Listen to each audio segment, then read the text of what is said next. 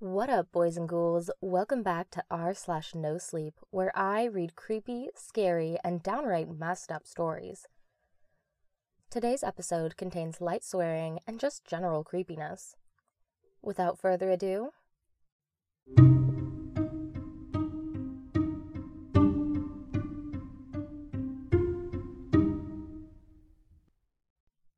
this story is called My Sister Visits Me at Night, and I Wish She'd Stop. So, for a little backstory, I'm a 21 year old woman and I live at home with my parents. I guess they weren't careful enough one night because I also have an 11 year old sister. I'll just refer to her as my sister because I don't want to use her name in case she looks herself up one day. Don't get me wrong, I'm not sad about that. She's a very nice girl, and I've always enjoyed playing dolls or whatever with her. We're a happy little family, and nothing bad ever happened to us. We eat breakfast together every morning, we have fun at dinner, and we have a movie night every Wednesday evening. So far, so good, right? Well, in the last year, a lot has changed. My sister became distant, and she didn't talk to us as much anymore. We just thought puberty was starting for her, and my parents still think that's the case to this day. She spends a lot of time in her room. It seems like she's always on the phone with someone because she's always whispering. For a while, I wondered if she had a secret boyfriend, but when I asked her about it, she seemed a bit offended, so I decided not to pry anymore. We live in a nice little home close to the forest. When you walk all the way back to our garden, you can enter the forest, so naturally, me and my sister did spend quite some time between the trees, building forts and trying to build a treehouse. The remains of the treehouse are still in the tree, but we never quite got the chance to finish it since Dad got a job offer back then and took it, meaning he had a little less time to work on it. Then we just kind of forgot about the treehouse. It seems like my sister has been quite sad about this lately. She spends hours at the edge of the forest looking at the treehouse. I brushed this off, thinking she was just going through some things. Before you come for me, I do assure her a lot that she can always talk to me if something is up and she doesn't feel comfortable talking to mom and dad about it. But she just smiles nods, and thanks me. So far, this all isn't too bad, but especially the last three months have been very weird. It started with me waking up in the middle of the night because I heard something in my room. I'm not a light sleeper, but the sound did wake me up. When I turned on the light at my bedside table, I saw my sister standing next to the chair in my room. I called her name and she looked at me confused. What are you doing here? It's 2:50 in the morning, I asked her. She blinked a few times and rubbed her eyes. I must have been sleepwalking, she said. I got out of bed and walked her back to her room, tucking her in and brushing her forehead for a minute before getting up and wishing her good night. She smiled and turned around, almost immediately falling back asleep. I returned to my room and crawled into bed. I'd never seen her sleepwalk before. But there's a first time for everything, right? In the morning, I did tell my mom about it. She was a bit surprised, but said it wasn't something to worry about. She sleepwalked quite a lot as a kid as well, so maybe it was just something that she had passed down to my little sister. When my sister joined us for breakfast, she did look a bit tired. Mom asked her about the night, and she just shrugged. The rest of the morning wasn't out of the ordinary. Mom cooked some eggs, and we joked around with Dad before he left for work. The next couple of nights were normal, and so were the days. I attended online classes. With COVID and all that, I prefer staying at home a little longer because I have a weak immune system. And my sister went to school. Whenever she got home, she would have a lot of stories about her classmates and about Mrs. Reed's frantic behavior. It's always so funny to hear about Miss Reed, since she also taught me back when I was in the school. It was Wednesday, so we picked a movie to watch. My sister had been really into the more popular movies lately, so we watched The Kissing Booth, even though it wasn't really me and my parents' cup of tea. We made some popcorn and enjoyed our time together. My mother put my sister to bed, and I spent some more time with my parents watching some NCIS or something. I don't quite remember. Around midnight, I went to bed and scrolled through TikTok for a while before closing my eyes and drifting off to sleep.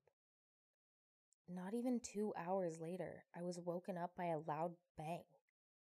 I jerked up and saw my sister standing next to my bed, bent over and rubbing her leg. What's going on? I asked, confused and sleepy. I don't know. I ran into your bed, she replied, still rubbing her leg. I got up and walked her to the bathroom. Her chin looked a bit red. That's gonna be a big bruise, dummy. I laughed and rubbed her head.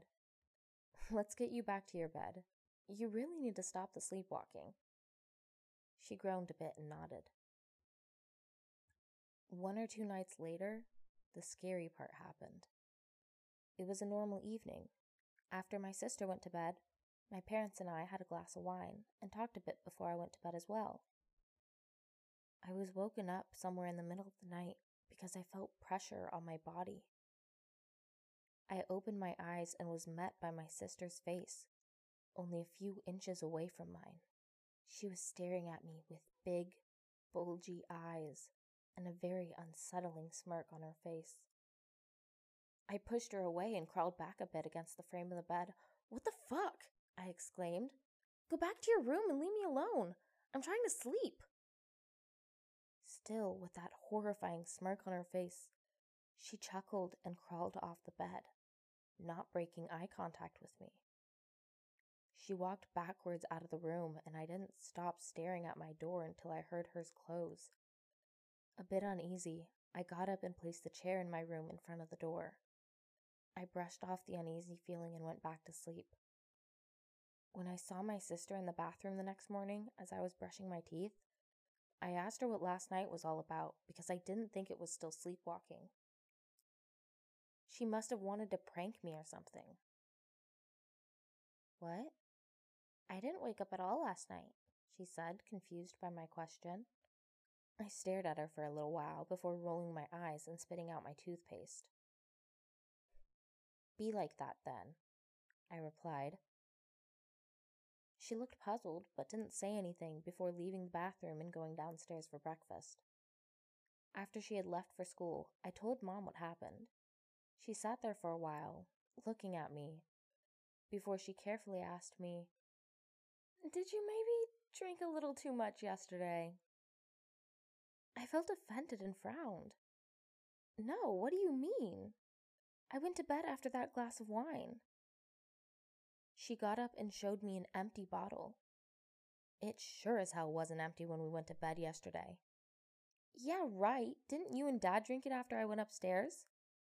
She didn't say anything, but she didn't need to. I know they didn't drink it, but neither did I. I'm not sure she believed me, though. From that day on, the sitting on top of me happened a few times again. The second to last time she did it, she was whispering things while I was telling her to get the hell out of my room. Her voice didn't sound distorted, but it also didn't sound quite like her own voice. Whenever I tell her to cut it out, she says she doesn't know what I'm talking about.